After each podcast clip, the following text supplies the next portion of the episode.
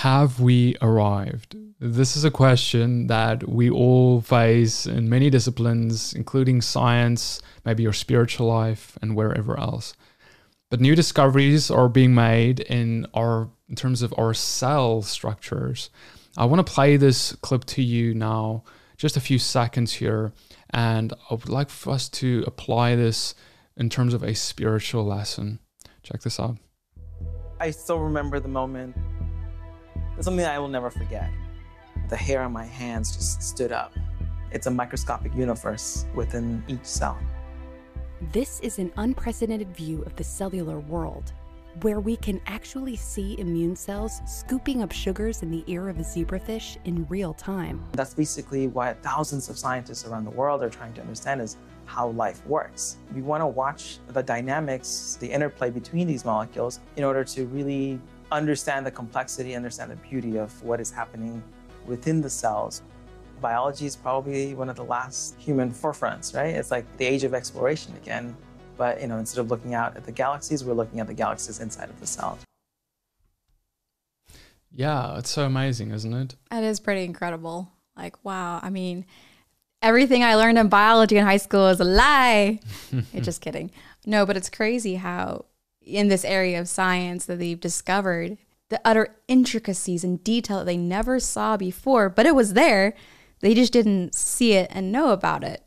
Yeah. And I mean, this translates onto multitudes of other places in our lives and other fields and even to our, our spiritual walk you know with god there's oftentimes a, a, a confidence that, that people have uh, probably an overconfidence in that and how much we know and about the world. You know we oftentimes um, we even have a label called an atheist right? Someone who believes that there is no god right? Basically the belief structure is that is built on the idea that no god exists no deity exists. There is nothing but um, evolution that has caused everything to become what it is today. And you know the the question really is then you know if god exists why cannot i observe him why cannot I scientifically prove he is there? Where is he? If this universe is so large, where is he in it? Why, if he's so big, why can't I see him? And it's kind of ironic because, you know, as we looked at that little video clip, you know, imagine that we are a speck of dust in comparison to the magnitude of this universe. We are each of us, you can sense nothing. You know, we're so minute and small. Well, in our bodies, each one of those cells is minute, small, minuscule, like a piece of dust. And if you were a cell, you might wonder is there anything outside of what I mm. can see with my cell eyes? Right. You know, is there really a person out there? in fact, you're inside of one. You're really inside of one, right? That's kind of weird. But um, have we ever had the same thoughts? You know, I can't see God, so he must not exist because I've never experienced him. I've never seen him. If he's real, why doesn't he show up right here? imagine that cell inside your body yeah. said the same thing. I mean, another example can, can to make it another practical yeah. example is simply you know imagine ants. Ants are one of the smallest creatures, insects, and so you know if there are ants walking around, they know nothing about me. They do not know, you know, um, how intricate our minds are, how much we know, what we can do, that we can build houses and phones and computers, and, and we have intricate, mm. uh, complex rela- social structures and relationships with each other. I know they have relationships too, but you know, but but but an ant will see my shadow maybe, but they don't have no idea past that. And so I want to submit to you, it's the same way for us. We we can see, observe the shadow of God in creation. We can observe his his, his presence, his handiwork, his handiwork mm. through what he has made, through his design. And so, in the same way, if you think about how amazing that is that we just listened to, where you have, when you zoom in on your body and you zoom in on those cells and each of those individual cells are moving and even though they are somehow apart from you they are a part of you at the same time and it's a whole universe a new universe when we zoom in that much. And when we zoom in on that, um, again, is there another universe to discover of things that we do not even know about yet? And you know, this brings us to the big question of of could it be that how can we believe that there is no God if just based off the fact that well we we haven't we don't know he we haven't discovered him yet if we believe there is no god? If it, it to me it makes more sense to be something like an agnostic who says maybe there is a god i don't know yet. But to to take the position of an atheist to say well there is no god is not a scientific position even though atheism endorses them, itself as being a very scientific type of a mindset. I mean, if you think about it, just go back a few hundred years ago, the whole concept of bacteria, germs, you know, oxy- oxygen molecule, the thing mm. that we take for granted today. Of course, you're breathing in oxygen. What do you think you're breathing in? You know, what is air made out of? But go back again, hundreds of years ago, there wasn't this understanding, but of course it was still there. Let's take it a step further. Um, I want to read to you Romans 1.20. It says, For his invisible attributes, namely his eternal power and divine nature, speaking of God, have been clearly perceived ever since the creation of the world in the things that have been made, so they are without excuse. It's saying that in creation we can observe proof of the existence of God because of how intricate, how detailed it is. Now, let me let me let's make another example. You know, if I told you, okay, look, here's a music book, okay, a book full of notes and music, and it's just fallen out of the sky. Here's the book, and all of these notes are on the page. It fell onto the page. These notes form music structure. In other words, there's an intro, there is there are verses there are choruses there are bridges there are all of these aspects. And with it all um, this makes up what we call a composition a song. Mm. i mean christina you love music you make music.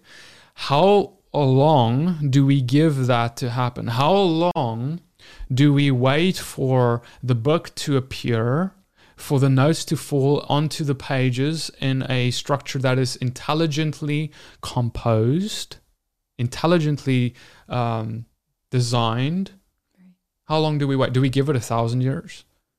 Do we give it 2,000? Do we give it five, ten? Do we give it a million years? Do we give it a billion years? How long do we wait for that book and that music mm. structure to form? You're going to be waiting a long time. but why? Right? So yeah. the, the real, what we're getting to is that, well, okay, well, obviously, PD, uh, a man wrote the music or someone. Mm. They thought about it. They were in the intelligence behind it. But how can it be that there is uh, that intelligence, in other words, that man was created from non intelligence? Right. How can something rational like man, how can it come from something irrational? How can something that has order, our the way our human bodies are made and designed and just the, the way they work, the way they function, everything having its own purpose and use in such an incredible, detailed way.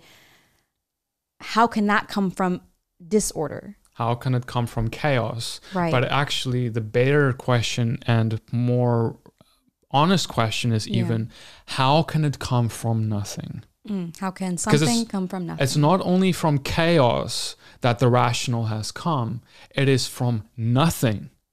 Or at least that's what many are taught and many believe. Yes, that is what what, what is being taught. Mm. But obviously, the Bible teaches that there is some one where all things have been made through. It is written that in the beginning was the Word, and the Word was with God, and the Word was God, and there was nothing made that was not made through Him, through Christ. And ultimately, that is the the God of the Bible who is being presented as the one who is in contact with man. In other words, he has not uh, abandoned man, he has not uh, made himself unavailable, right. but in fact, he came in the flesh, made himself very available, and um, even today in this modern day reaches out to people and has personal relationships with them. Right. What does that mean for us? I mean, it's crazy because, I mean, as amazing as it is, all of humankind have sort of this compass within them that no matter who you are, you know, a Buddhist, an atheist, uh, you know, a Christian, what, whoever you might be, raised with no, you know, background of a religion or faith whatsoever, when you find yourself in the midst of an emergency, a life or death situation, or or someone you love is in peril, almost everyone is reaching out to to God or to some higher power because there is this knowing within there's there's something out there, someone out there bigger than us. We are not it. I mean, we see this in our media as well and in entertainment. Just look at how many films and video games there are about, you know, utopias, about these perfect places, these gorgeous um, worlds, these new worlds. But it's because there's a desire within us, you could say written in our DNA, that this world isn't all there is, that there's something greater and more beautiful, uh, a restoration, a, um, a recreation of something that was lost. In a sense, a return to a garden, mm. you know, the garden, as we have even written in scripture. Because the right, why do we have this? Because God put it there when He designed us, when He created us. And the same thing for all these other things that we see in the media, I mean, the entertainment industry, superheroes with powers. We desire these things, we love these things because, in a sense, within us, we know that there is something more that we wish we could do because that desire is placed in us by God. When we accept His Son, Yeshua, Jesus, as our Messiah, and we are baptized in water and baptized in the Holy Spirit, God gives us gifts. Power. Right, to operate in to the be a superhero. Power, to, to operate in the power of his Holy Spirit, to see people get healed like a superhero, to see people get set way better, to see people get set free, to walk from darkness into light. And so that is ingrained within us. It's written on our DNA. How? By God. Right. Uh, so another thing God gave us is a moral compass. You know, people, yeah. no matter what of what background they're from, they have this um, knowing of what is right and wrong. Um, when we look at, for example, in our recent history of uh, Nazi Germany, the Nuremberg trials, where basically the Germans who were responsible for the Holocaust and so forth were put on trial, what was brought up by the German lawyers was, well, look, these men were just following orders. They, they are they followed the laws of their land. So how can you come, you Americans and you Europeans, how can you come and judge us by, judge us based off your laws, right? And then that that kind of makes sense until another lawyer from the Allies came and said, "Well, look, there is a law above the law." There is a law that supersedes the law of a country because we inside of us as humanity has a law that that a, code that we know of what is right and what is wrong. And that has been inscribed not by accident but by God himself. Because if this was all a big accident, you would be just like any other animal with no law, if you will, to follow killing each other, uh, survival of the fittest, and so forth. But uh, as it is today, it is not survival of the fittest that is the right thing to do. As we, even even if you're an atheist, in your heart you know, yeah, that, that, that's not the right thing to do. We should care and love for one another. But care and love for one another does not exist in the the the worldview of well we're just matter and we're just a big accident. Because if we're just matter and we're just a big accident like the dust and we don't have any intrinsic value which is brought on by the fact that you were created with value. If that is all taken away well nothing really matters. And yeah. So uh brothers sisters I, I hope that this is made you think a little bit about some of the things that surround us in this world and how it brings evidence to the fact that there is a creator.